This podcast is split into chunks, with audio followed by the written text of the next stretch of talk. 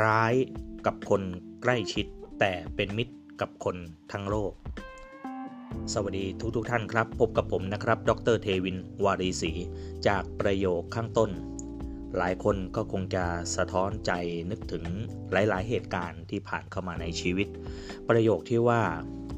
ทำดีกับคนทั้งโลกได้ แต่คนใกล้ชิดเนี่ยทำไมทำดีด้วยไม่ได้ หลายคนก็จะมีเหตุผลต่าง ๆ นานาครับ ไม่ว่าจะเป็นก็เหนื่อยแล้วไงจากงานที่ทำมา เหนื่อยมาทั้งวันเลยนะ กลับมาบ้าน กลับมาเจอคนที่สนิท กลับมาเจอคนที่ใกล้ชิด ฉันก็อยากที่จะมีอิสระอยากจะทำอะไรก็ได้ เป็นเรื่องปกติครับที่เราจะมีเหตุผลต่างๆ นานา บางคนเนี่ยออกจากบ้านตั้งแต่เช้าไปทำงาน ซึ่งแรงกดดันต่างๆ นานามากมายเลยครับ บางคนต้องไปทำงานที่ไม่ได้สุขสบายมากนัก โดนดุโดนบน่นเจอกับปัญหาต่างๆ นานามาตลอดวัน บางคนทานอาหารไม่เป็นเวลาเพื่อที่จะได้ผ่านงานไป บางคนก็ทำงานในอาชีพบริการ ซึ่งต้องบอกว่าอาชีพในการให้การบริการเนี่ยเป็นอะไรที่น่าเห็นใจครับ เพราะว่าเราจะเจอลูกค้าต่างพ่อต่างแม่ เจอ คนที่นิสัยแตกต่าง เจอคนที่ให้เกียรติบ้างไม่ให้เกียรติบ้าง แรงกดดันแบบนี้เยอะแยะมากมายในชีวิต แล้วเวลาเรากลับมาเจอคนที่สนิท เจอคนใกล้ชิด เจอคนที่บ้าน เราก็มักจะมาหงุดหงิดใส่บางทีก็ไม่รู้ตัวเองเหมือนกันนะ ว่าทำไมเราจะต้องไปหงุดหงิดใส่ ด้วยเหตุผลไม่เป็นเรื่อง ด้วยเรื่องเล็กๆ หลังจากหงุดหงิดใส่แล้วเรากลับไม่รู้สึกผิดซะด้วยซ้ำแล้วเราก็รู้สึกว่าก็ฉันเหนื่อยมาทั้งวันแล้วนี่ แล้วที่ฉันเหนื่อยเนี่ย เหนื่อยเพื่อใคร เหนื่อยเพื่อพวกเธอใช่ไหม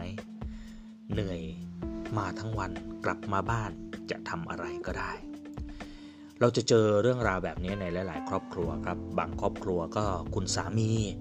ทำงานมาเหนื่อยกลับมาบ้านเจอภรรยา เราก็มักจะหงุดหงิดใส่ ลูกที่ได้เจอหน้าพ่อวิ่งมาหา เราก็มักจะมีอารมณ์ฉุนเฉียวใส่ พร้อมกับบอกประโยคเดิมๆว่า อย่าพึ่งมาอะไรตอนนี้พ่อเหนื่อย บางบ้านก็เป็นที่คุณภรรยาครับ กลับมาบ้านก็จะมีเรื่องมีราวกับเรื่องเล็กๆ น้อยๆภายในบ้าน แต่เวลาเราตามไปดูแล้วจริง ๆ ทั้งสามีทั้งภรรยาที่เรากำลังกล่าวถึง เนี่ยเขาทำหน้าที่เป็นพนักงานเป็นเจ้าหน้าที่ที่ที่ดีมากๆเลยนะครับ ให้การบริการอย่างยิ้มแย้มแจ่มใส ไม่ว่าลูกค้าจะเรื่องเยอะ ลูกค้าจะบ่นจะว่าอย่างไร จะยิ้มรับแล้วก็บริการอย่างดีเลยมีคนสงสัยครับว่า เอเวลาทำงานกับเพื่อนกับฝูงเนี่ย ยิ้มแย้มแจ่มใสนะ พื่อนฝูงรัก เพื่อนจะกระแสะอย่างไร เพื่อนจะเอาเปรียบอย่างไรก็ไม่เคยโกรธเคือง เป็นคนที่คนในสังคมยอมรับและรักเขามาก ๆ แต่พอกลับมาที่บ้านกลับมีปัญหาเล็ก ๆ น้อย ๆ แบบนี้ นั่นเป็นเพราะคำคำหนึ่งครับที่จริง ๆ มันเป็นคำที่ติดใจพวกเรามาเนิ่นนานคำว่าของตาย แล้วก็ด้วยเหตุผลที่มนุษย์มักจะอธิบายเหตุผลทุกอย่างเข้าข้างตัวเอง ที่ฉันทำทุกอย่างเพื่อเธอ ที่ฉันทำทุกอย่างเพื่อครอบครัว เหนื่อยมาทั้งวันแล้ว กลับมาบ้านขอพักแบบสบายๆ อยากจะทำอะไรก็ทำ อารมณ์ที่อดทนมาตั้งแต่เช้า โดนเอารัดเอาเปรียบ โดนโขก โดนสับ โดนว่า เจอลูกค้าเรื่องมาก เจอเจ้านายขี้บน่น มันก็จะมาปลดปล่อย แล้วก็ระบายกับคนที่ใกล้ชิด กับคนที่อยู่รอบข้าง กับคนในครอบครัว มองไปมองมาเหมือนมันไม่ยุติธรรมนะครับ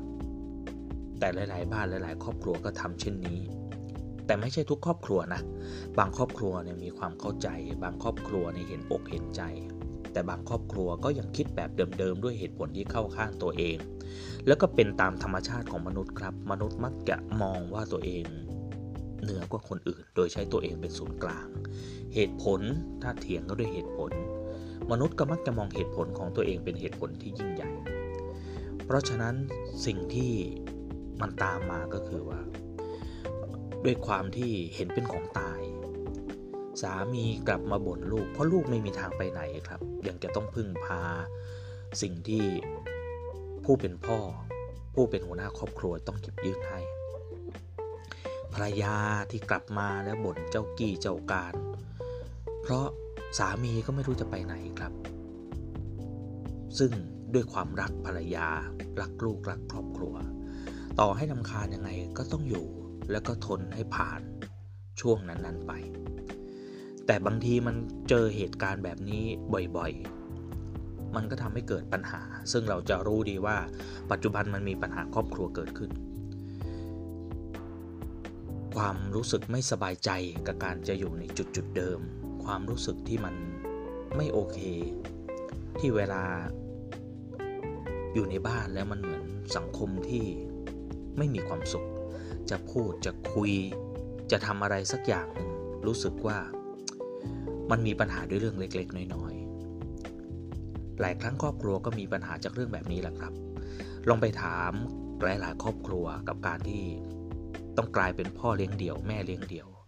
ต้องอยู่แยกกันระหว่างสามีภรรยา ลูกไปทางหนึ่งพ่อไปทางแม่ไปทาง สิ่งเหล่านี้มันเกิดจากเรื่องเล็กๆ มันไม่ใช่เรื่องใหญ่ แต่เรื่องเล็ก ๆ นี่แหละครับ ที่มันเกาะกินใจทุกวันทุกวันทุกวัน โดยที่ขาดการเห็นอกเห็นใจทำหน้าที่ภรรยาเพราะมันคือหน้าที่ ต้องอยู่ทำหน้าที่ สามีเพราะมันคือหน้าที่ มันขาดความเห็นอกเห็นใจ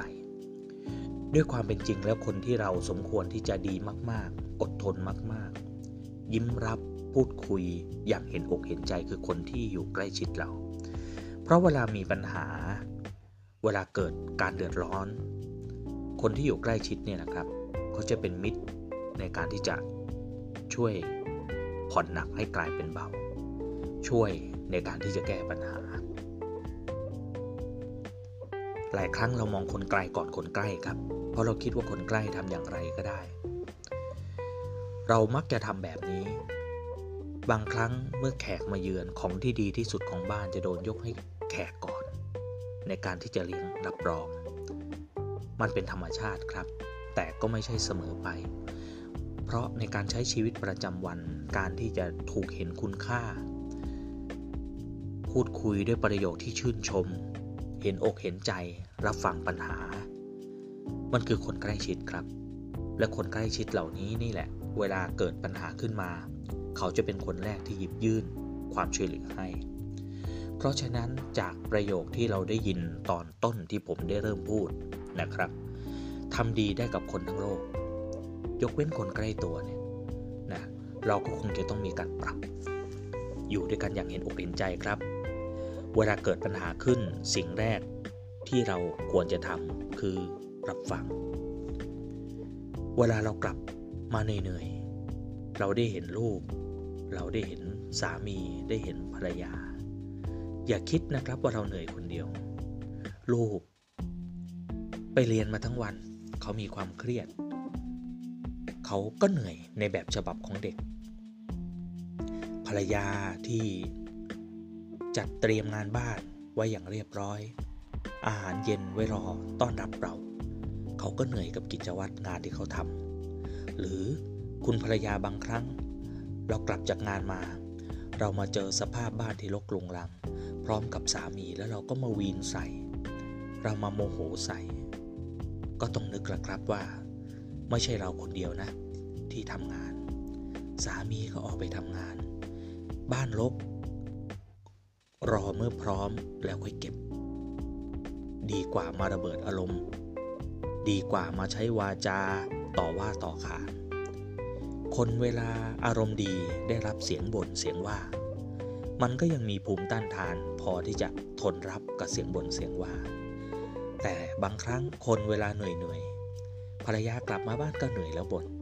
สามีกลับจากที่ทำงาน มาถึงบ้าน ก็เหนื่อย แต่ก็ต้องโดนภรรยาบน่น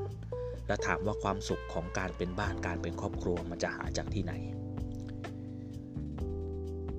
คงจะไม่มีคำอธิบายอะไรมาก